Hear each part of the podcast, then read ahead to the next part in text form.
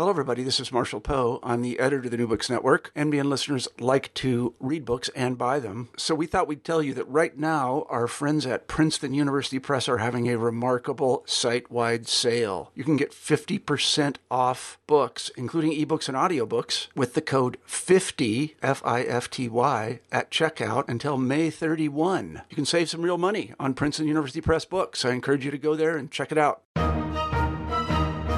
Welcome back to the New Books Network and the New Books of Military History channel. This is your host, Bob Wintermute. Conventional wisdom has long held the position that between 1945 and 1949, not only did the United States enjoy a monopoly on atomic weapons, but that it was prepared to use them if necessary against an increasingly hostile Soviet Union. This was not exactly the case, according to our guest, John M. Curatola, author of Bigger Bombs for a Brighter Tomorrow, The Strategic Air Command and American War Plans at the dawn of the atomic age, 1945 to 1950. John, who was a professor of history at the United States Army Command and General Staff College at Fort Leavenworth, Kansas, presents the story of an ad hoc, frequently chaotic strategic defense posture at the opening of the Cold War. Inter-service rivalries, interagency bickering, and deficiencies in equipment, morale, and training all left the United States Air Force and the Atomic Energy Commission to pursue their own strategic plans, which John notes were unrealistic and in some cases almost ludicrous. John, thank you for joining us at New Books in Military History. I'm glad to be here, Bob. Thank you. First, I got to give a disclosure for this interview. The views expressed in this interview in no way reflect upon the current official policy of the Department of Defense, the United States Command and General Staff College, the Atomic Energy Commission, or the United States Air Force. The opinions I share with us today are wholly your own, correct? Correct. Well, it hasn't been often that we've hosted authors who focus on atomic strategy.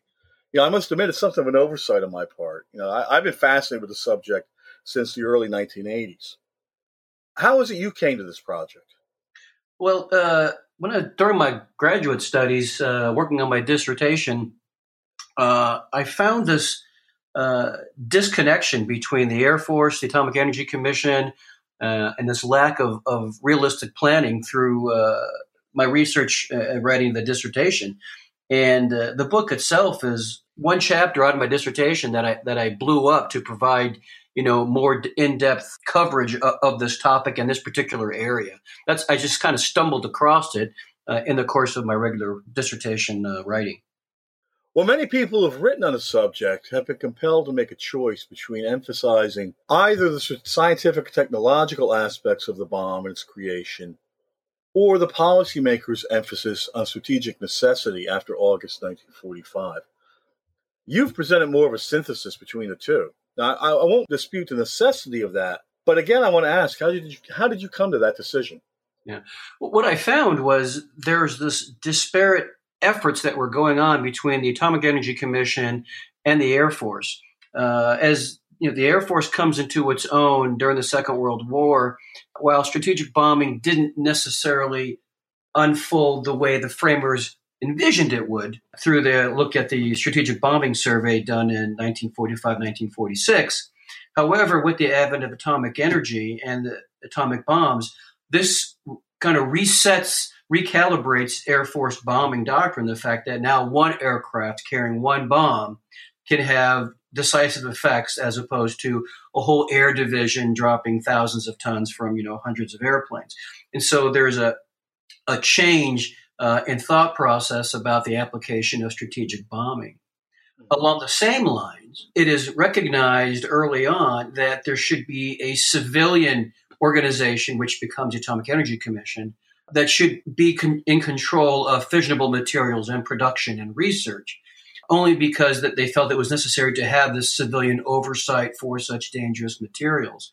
And what you have is two organizations that are not talking to each other, that have very different opinions regarding uh, nuclear applications, production, storage, and, and use of such weapons. Well, you know, many young people, and to be honest, not so young too, I think are either unaware that the United States Air Force's Strategic Air Command existed, or conversely, that it has been defunct since 1991.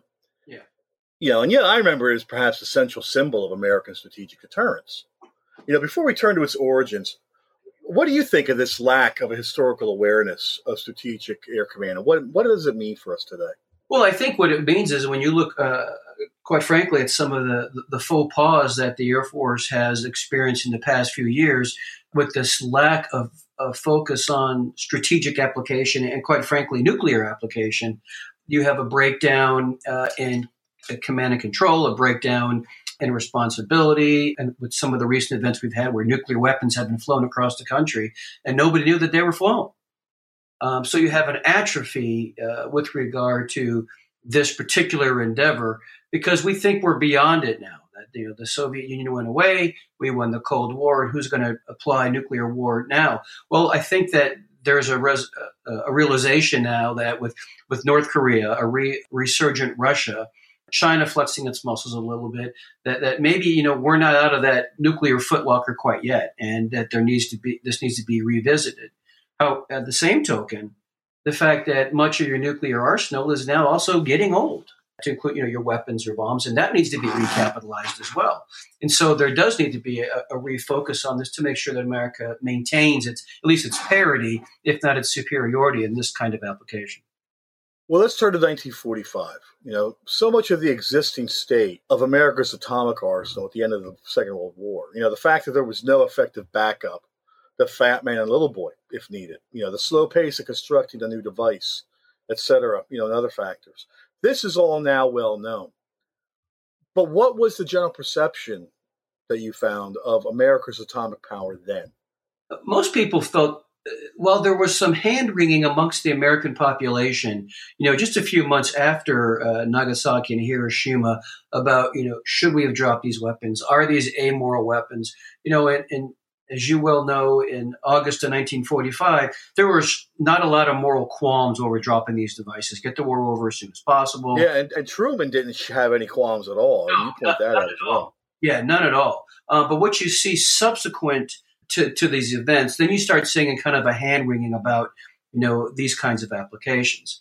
And, and that also helps facilitate this transition to civilian control of atomic weapons, the, the Atomic Energy Commission. And so what you see here is as America, as it also uh, demilitarizes from the Second World War and demobilizes basically 11 million men, we have these atomic weapons now that can serve as our deterrent shield now. Since we have the monopoly, nobody's going to, you know, encroach on American interests because we are the sole stakeholder in this atomic technology. Now, most Americans or most strategists understood that the Russians were going to break this monopoly, that they were going to develop nuclear weapons all by themselves. The question was to when and what extent. Uh, and that was really the, the question mark that was going on at this time. But until then, America was relatively felt relatively safe with its atomic monopoly. The problem was it was largely uh, a paper tiger than anything of substance. Were the Soviet Union and America's allies aware of these gaps between rhetoric and reality? Soviet Union, no. I don't think the American people or, or the most of the uh, American defense industry uh, or those involved within the, the, Department of Defense or national military establishment, as it was known back in 47, were even aware of it uh, because nobody was talking to anybody else. Uh, the war was over, the military was downsizing, and there was very little interest in developing nuclear technology subsequent to the war. As a matter of fact, Leslie Groves, who's in charge of the Manhattan Engineering District, as he's transitioning that program over the Atomic Energy Commission, he has to divest himself of a host of equipment and personnel to downsize the, the atomic program since the, because the war is over.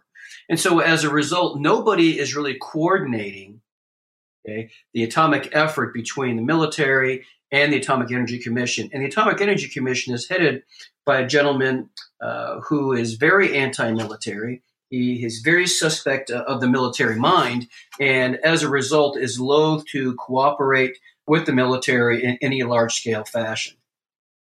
Yeah, you mentioned James Lilienthal. That that's who the, the head of the Atomic David. Energy Commission David. is at the start. Yeah, you know, many people overlook the fact that it was born from this civil military dilemma and it was originally largely oriented as a defense entity. Yes. You know, what's what's the story of the creation of the Atomic Energy Commission? And more to the point, you know, how do you get someone like Lilienthal, who is so I'm not going to say anti-military, but certainly skeptical and fearful of the military having control of this device. Yeah. How does he become the, the head yeah. of the AEC? It's interesting. That, that's a great question. They actually they interview him while he is uh, a lead candidate for it, and he, they ask him if he is uh, if he feels qualified, and his response is, "Hell no, nobody's qualified for this job." Um, so, you know, to, to, start off on that note. However, what uh, he has done, he was chairman of the Tennessee Valley Authority, so he is familiar with large technical endeavors. You know, he does have capability and leadership in regards to scientific endeavor, engineering endeavors. And that's one of the reasons he's put in place because he's overseen the TVA for so many years. Well, how prepared were the planners and senior lead, leaders of the Army Air Force and later the United States Air Force for the potential realities of atomic warfare? Do they really understand its potential and its hazards? No, very poor. What happens is, uh, well, we certainly look at the atomic explosions in Hiroshima and Nagasaki through scientific application, but it's largely done um, through a more uh, engineering measurement uh, uh, of blast radius and effects, as opposed to a military lens looking at what can these things be used at, how should they be used, what targets should they be used at, any kind of real synthesis regarding potential applications in the future. And when the Atomic Energy Commission sponsors the Crossroads tests later on, those are largely science experiments testing the effects of, of weapons, radiation, fallout. But none of that information that is collected from those sandstone tests is shared with the Air Force. Atomic Energy Commission holds on to this information, claims it's top secret, and it's now compartmentalized. So the gentlemen who are supposed to be doing the planning for these war plans don't have access to this test material because it's compartmentalized. And so they have very little idea regarding they, they, they regarding specifics about these particular uh, weapons and what they can do. Well, you know, it's another factor you point out too, or you allude to, which is, you know, I, I think many people assume that war planning, you know, even atomic war planning, occurs in a vacuum and it's cut off from other more mundane considerations. But that's not the case. I mean, you, you describe, you know, the issues of budgetary constraints. You know, yes. Uh, how much of this was, you know, taking place with the the impact and the influence of external domestic considerations? There's a let me go back to the, the national concerns as as you start off in, in your comment there. One of the problems you have with the war plans there is the military planners don't have any guidance from strategic leaders, whether it be the president, vice president, the joint chiefs, if a war was to come, what do you want us to do with these weapons? What is the ultimate end state? Is it to make Russia smoking irradiated ruin at the end of two hours? Or is it uh, to uh, provide some kind of a threat, a deterrent? Is it to provide uh, limited damage to facilitate, you know, ground movement? None of this kind of guidance has been uh, articulated either from the State Department or from the Truman administration. And there are those within the Air Force who are asking this question. You know, what do you expect us to do? And in my critique of this war planning that goes on subsequent to the World War is that these men are victims of their own success. And what I mean by that is rubble equals success. If I can level a city, that must mean that I was effective and therefore I can win the war. I think that they are that because of their success in the Second World War, they are blind to the nuances of this new application. So uh, to start off looking at the, the national level, we need to put you know some onus on the Truman administration and the senior leaders and the State Department not providing these planners with that kind of guidance. Now, getting to the internal domestic factors, uh, what you look at is, uh, you know, as America downsizes, it cuts the budget for defense spending. What happens is all the services, Army, Navy, and uh, uh and the Air Force, which of course is going to become its own entity in 1947, now they're all vying for defense dollars because they know that what the Truman administration is, is focused on a, a balanced budget. And so, with, with that balanced budget, they're going to be cut down to about $14 billion for the national military establishment. And what that means is that they're going to have to scale back. And as they see the emerging threat of the Soviet Union, the question is, well, who's going to get what part of that pie? And the argument from the Air Force is in this nuclear, air centric world that we live in now, we're the big stick. We're the ones that are going to take it to the Russians. The armies are going to secure bases. That's about all we need them for anymore. The Navy, uh, well, the thing is that the Russians don't have a, uh, a large Navy. And so the naval threat really isn't one. And so, from the Air Force's point of view, this air centric, atomic centric war is really where we ought to put our defense dollars. Now, if you're an Army chief of staff or the chief of naval operations, you're going to take umbrage with this Air Force air power centric thought process. And this is going to con- continue on all up into the, even the Eisenhower administration and the ideas of the new look in NSC 162. Well, you know, you mentioned the strategic leaders role, and of course, at the top of the ladder, or where the buck stops, is with Harry S. Truman. And you know, he had clear views on the use of the atomic bomb as a weapon. You know, not specifically just about seeing their use at Hiroshima and Nagasaki, but the system as a whole in peacetime. You know, what were his views, and and how how did they not filter down yeah. to, to the Air Force? Yeah, it's interesting. What what what's happening subsequent to the war that there are one of the things that that's underpinning a lot of the thought of the Truman administration is that the American economy, its way of life, all these things that underpin, you know, our uh, affluent lifestyle subsequent to the war, that's our real strength. And if we outspend ourselves defensively and undermine our economy, that's what the Russians really want. So the thought process at the time was hey, let's minimize defense spending, balance our budget, return to a peacetime economy where we're focusing on large appliances and cars and those kinds of things, consumerism in its finest form, and we'll minimize defense expenditures and we'll put money, uh, you know, in this atomic endeavor. But again, you have this argument between the various services over how much of that defense pie should should be divvied out. The Air Force has a number of studies that are done in Congress that advocate a 70 group Air Force to conduct this kind of deterrence defense missions. Problem is, they're not funded for 70 groups. And this gets to be an argument, you know, between the services as I talk about the rivalries with regard to that the Beltway isn't built yet, but these Beltway discussions that occurred during this time. Well, we know about what will happen in 1949 with you know the revolt of the admirals and right. such. And I'm, I'm jumping ahead a bit. That's an example, of course, of the inter-service rivalry that you're describing. It really was that serious, wasn't it? It was. There's some works out there already, Jeffrey Barlow's book, but it's very serious, and there's some subterfuge that goes on. Uh, there are false accusations that are printed that are sent out to members of Congress and the press. There's congressional inqu- inquiries, and then there's testimony in October in 1949 that generals and the admirals basically plead their case to Congress regarding naval aviation, or strategic bombardment as the way forward for American defensive postures. And what happens is the Navy loses, and it loses badly to the Air Force. And as a matter of fact, the Chief of Naval Operations is fired as a result. Many members of the cell that did a lot of the research regarding nuclear applications within the Navy, those guys are reassigned. Some of them are fired. So you do have, it's a very nasty tooth and nail fight between the services to include articles being run in the Saturday Evening Post and, and various uh, other civilian periodicals where they are advocating, the Navy and the Air Force both advocating to the American public directly their positions. And it gets so bad that the Secretary of Defense actually has to get involved, uh, James Forrestal, and tell him, stop it. Anything that's going to come out of the Department of Defense must clear my office before it goes up because he gets so tired of them bickering at each other in various venues.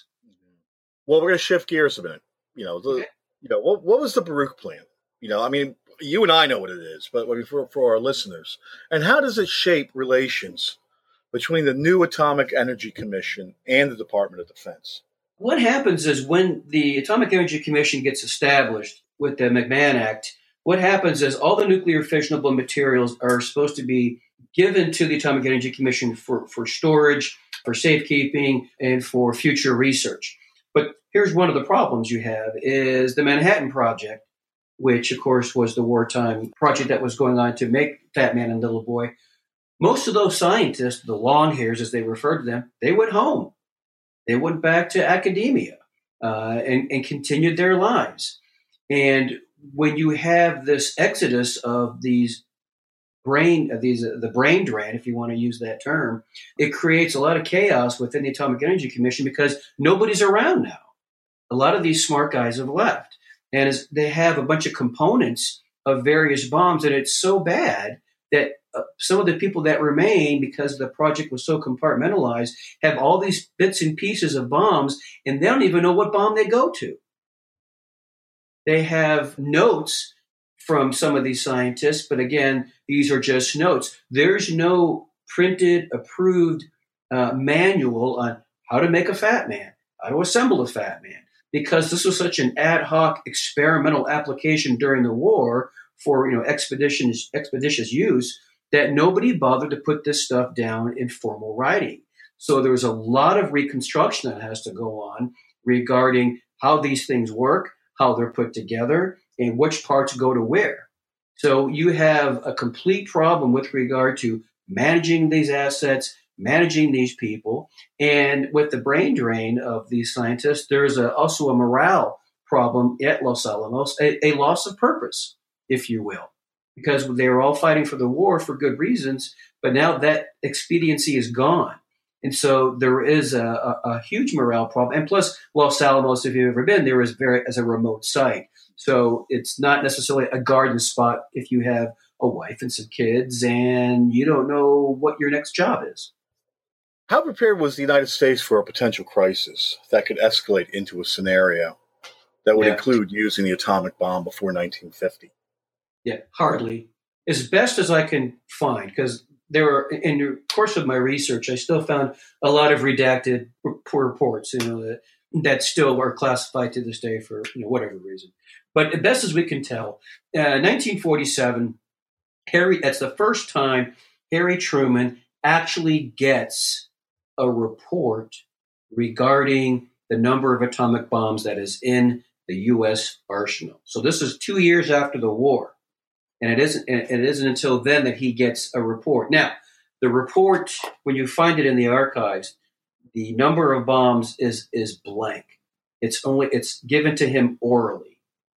Now, supposedly, as, as best as we can tell, the number of bombs on hand for the Americans is six, to the best of our abilities, what we can find. Because we launched two during the, the, the crossroads test. So we had eight minus two leaves us six.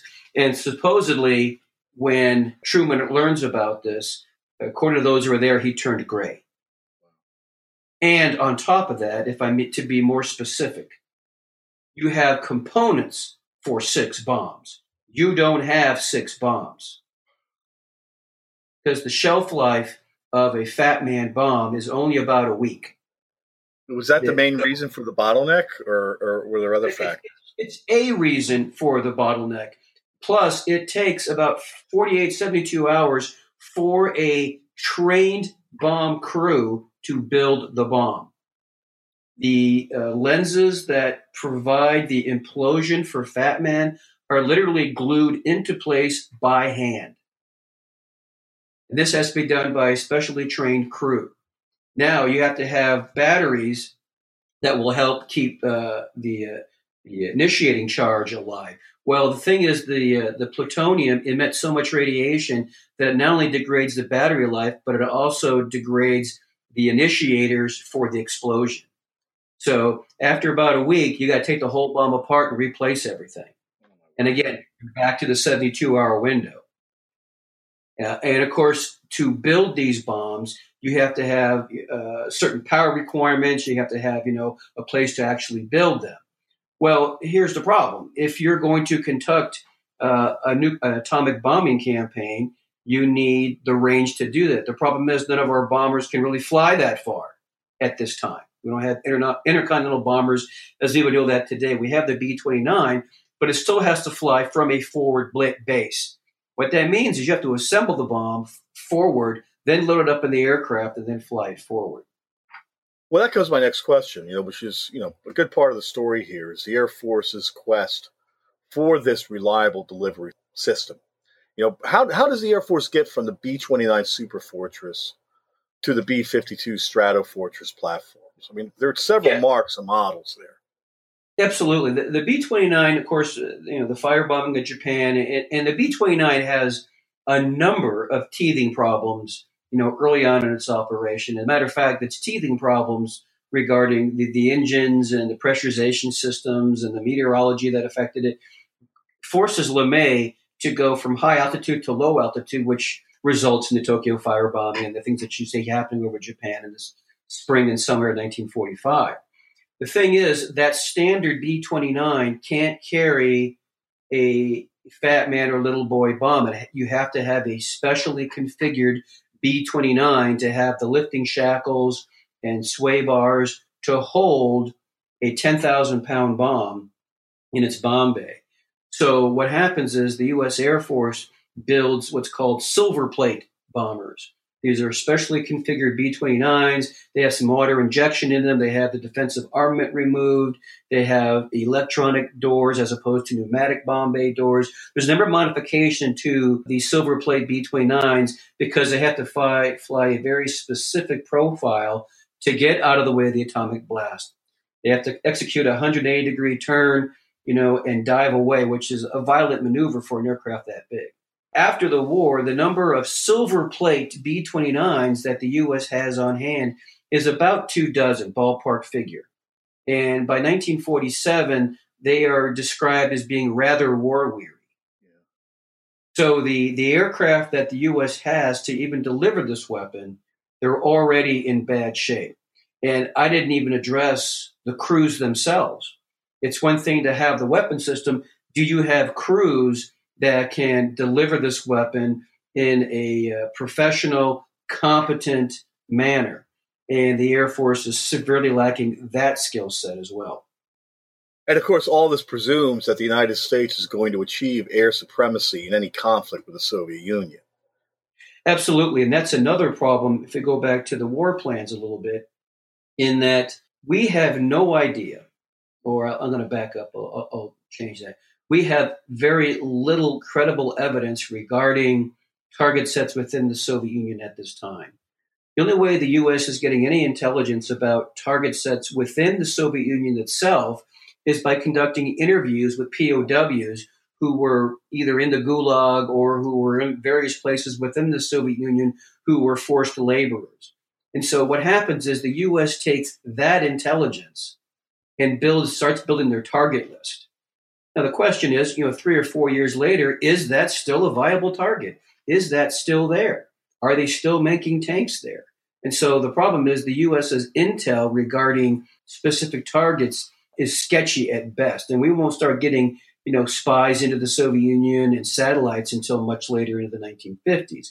But this particular project, Project Wringer, interviews thousands of POWs who were sitting in the Soviet Union. And that's how we're developing our target lists and what the Germans were telling us from their experiences on the Eastern Front during the war. So our target sets, you know, at best are specious. Now, having said that, and getting back to your point, Bob, the Soviet air defense system we know very little about. We know that they have some technology they got from us Lend Lease and that they have modified some of their radar sets, you know, and we know that they do have, you know, some interceptors, but what we are also realized now is they have this new thing called the MiG 15, a new jet interceptor. But uh, again, how many do they have? How many are in sector? What are their radar capabilities? That is a big question mark that nobody can really answer at this time. So the crews themselves are flying into the unknown, not only in terms of target set, but in terms of Soviet defensive capabilities.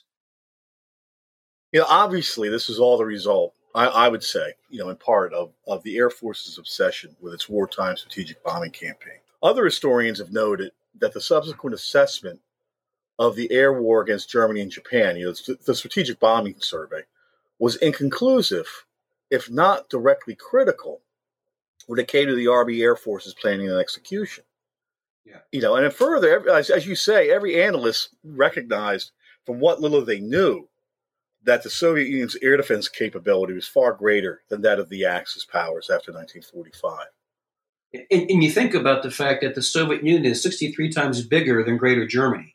Yeah, I mean, was all this, you know, reliance on the Strategic Bombing Survey, uh, survey as inspiration for the planning between 1946 and 1950? Was this, a, question. was this a case of cognitive dissonance, or was it a veiled effort to achieve it greater is. public support? Yeah, Here, here's the truth. The, as you correctly identified, the bombing survey, I always tell my students, is kind of like the Bible. You can interpret it any way you want. It worked or it didn't work. It, it, it's it's very ambiguous as far as I'm concerned. You know, if if you're pro Air Force, you could say it validated it. Now, I agree with you that it at best worked uh, marginally at best. However, if you're in the United States Air Force or Army or Army Air Forces in 1946 and you read the bomber survey, your mouth is agape. You don't believe it. There is no way in their minds that strategic bombing didn't work. Yeah. There, there was quite a bit of controversy over the, the bombing survey when it comes out. If you're wearing a, a, a, an Army Air Forces uniform, they won the war. That is their mindset. And so when you look at the Air Force's planning factors and, and how they viewed their role in the war, they discount much of what the USSBS says. And that what they'll argue is they're not taking everything into account. They're not looking at the secondary and tertiary effects of what we did. Which wouldn't matter in an atomic war anyway. Yeah. Well, what they're saying is now is well, now we have atomic weapons, and so that changes the application you know, with one bomb, you know, one aircraft, but the idea is still good because look what we did to Germany in the Second World War, despite what the USPA says. Mm-hmm. So again, if you're in the Air Force in 1946 and 47, we won the war. End of story.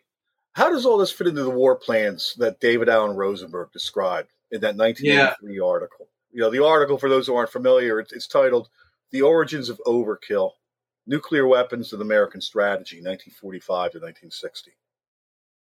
Yeah, and that's a that's a great read as well. He did just did yeoman work with that. Here's the problem: is you go back to these ideas of, of the target sets.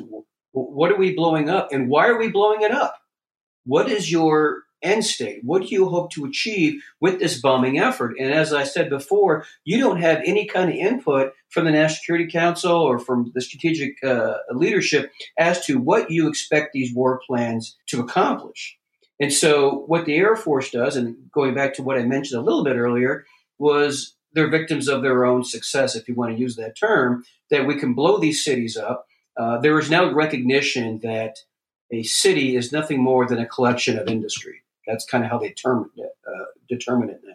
And so what they fully expect is we're going to hit these cities, we're going to smash the Soviet Union's industrial capacity, and they'll just capitulate. End of story.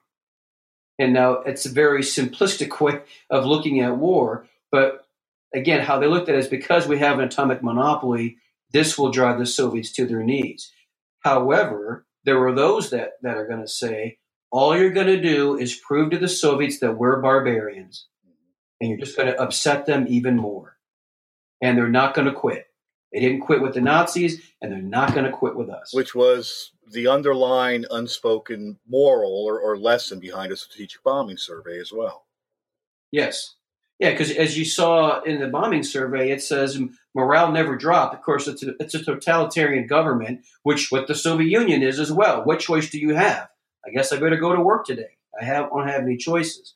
And so this is where you get, as you pointed out, some of that cognitive dissonance between, well, this really didn't work, but there's no reason not to try it again. You know, uh, you do have this kind of false dilemma or this dichotomy going on here. And keep in mind too, it isn't just all nuclear. They also planned on a conventional campaign as well to uh, to work uh, in unison with nuclear applications. What's interesting, though, is as you mentioned, these early war plans are talking about dropping dozens and then hundreds of atomic weapons over the Soviet Union at a time when I just told you in 1947 we had parts for six.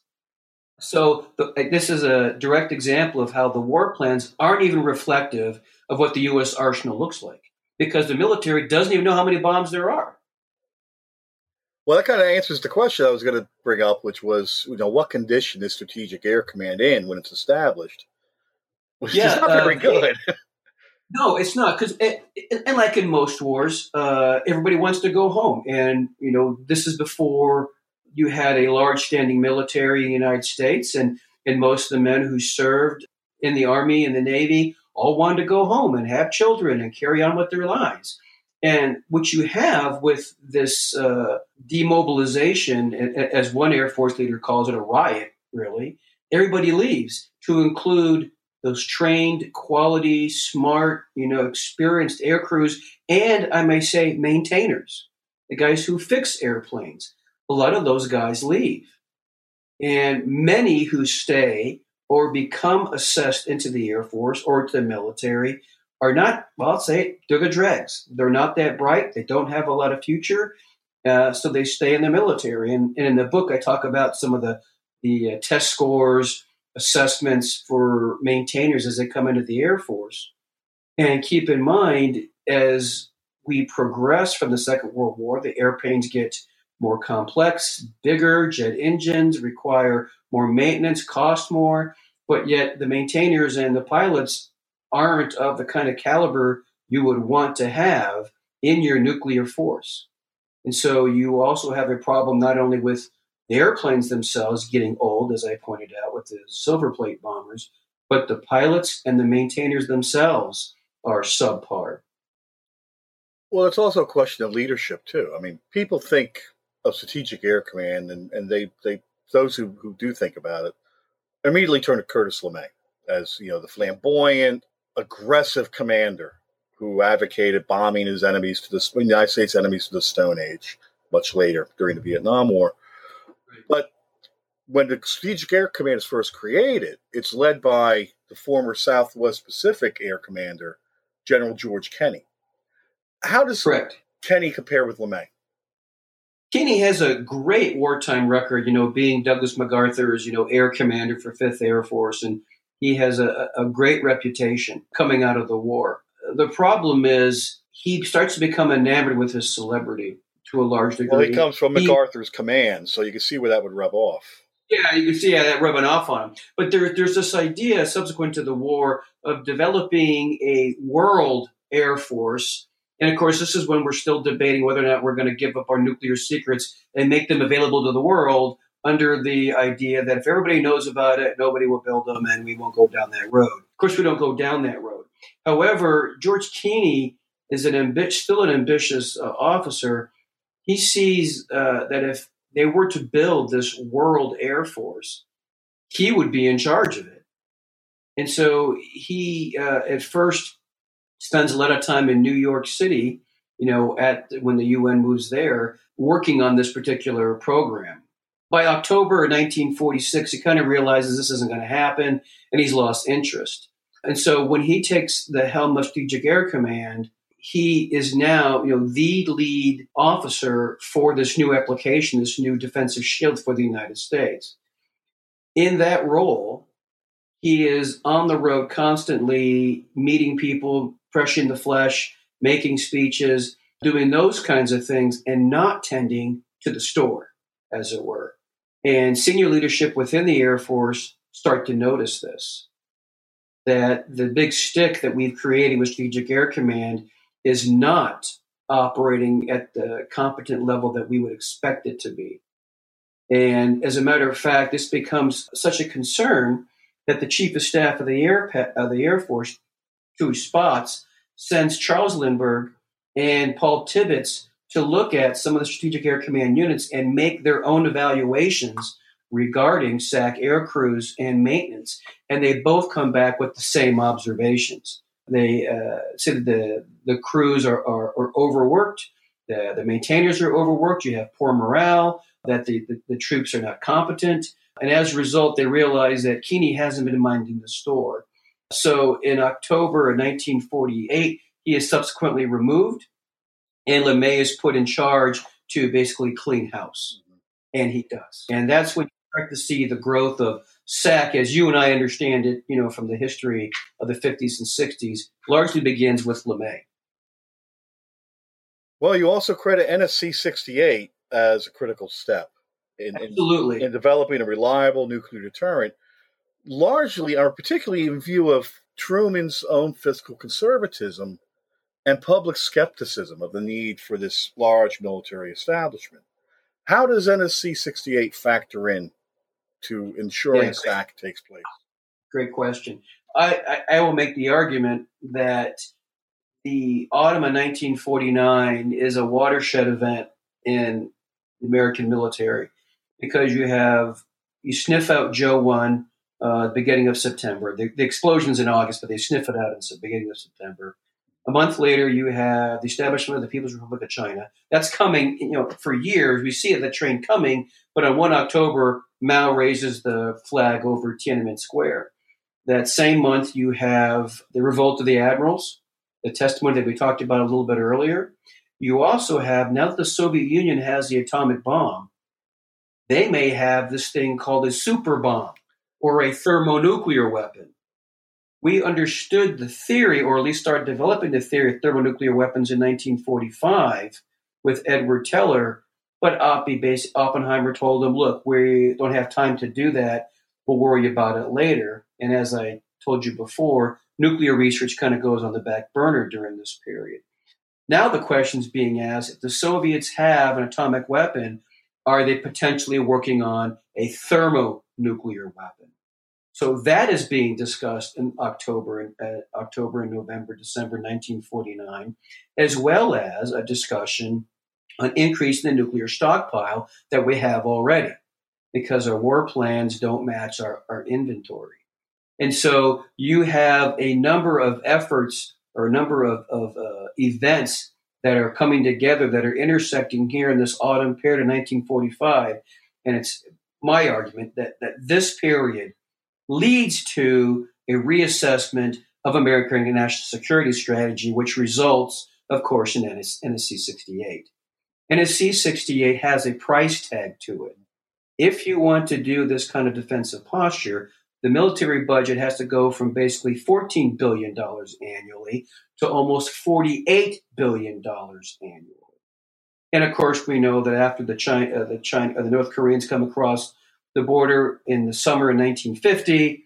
Truman will sign NSC 68 in August of 1950, which of course puts more money back into the, the military coffers. And you'll see uh, an exponential growth in, in the Air Force and competency. Your B 47s, your B 52s start coming out during this time as well. And of course, that gets superseded by NSC 162, the new look, which puts even more money and even more emphasis on strategic bombardment.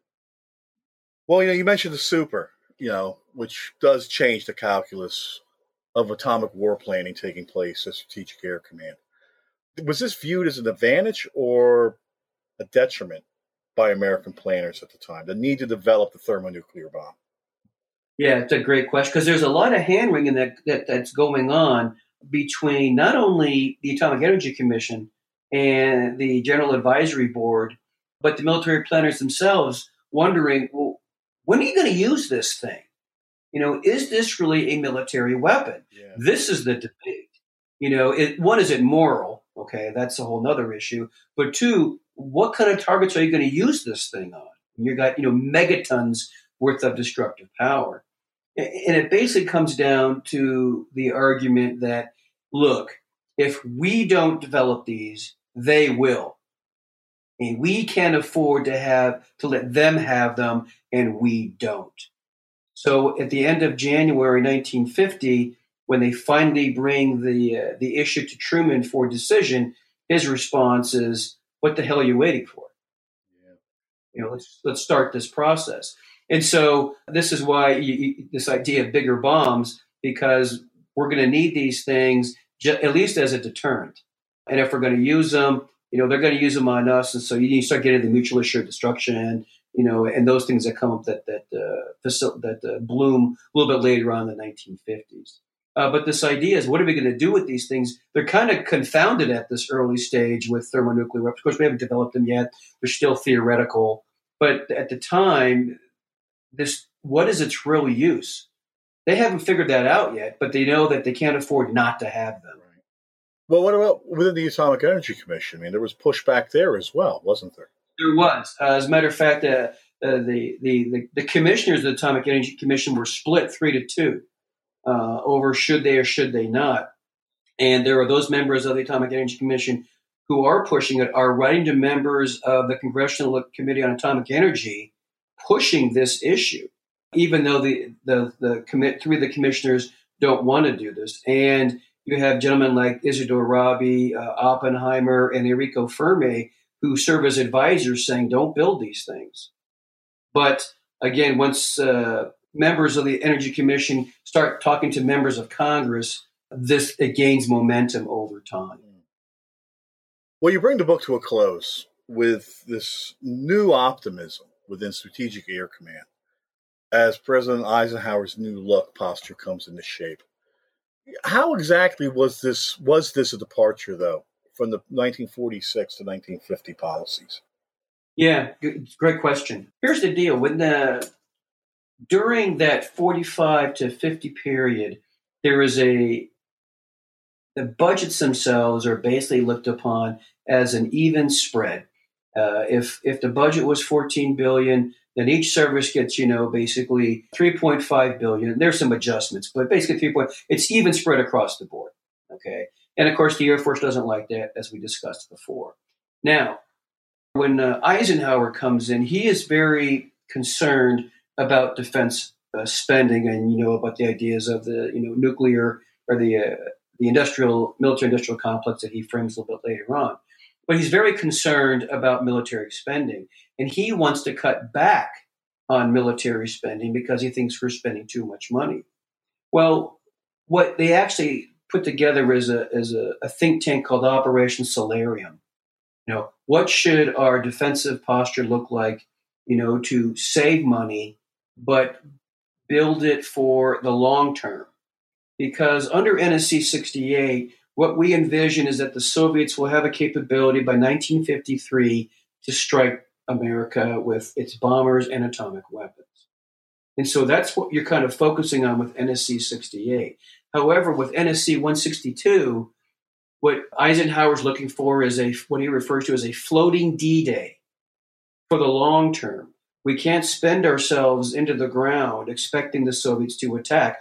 We need to be more efficient with our dollars and build a defense posture that will work in the long run. And as a result, what they come to the, come to the conclusion is that means strategic air command and atomic bombing is where we're going to put our dollars.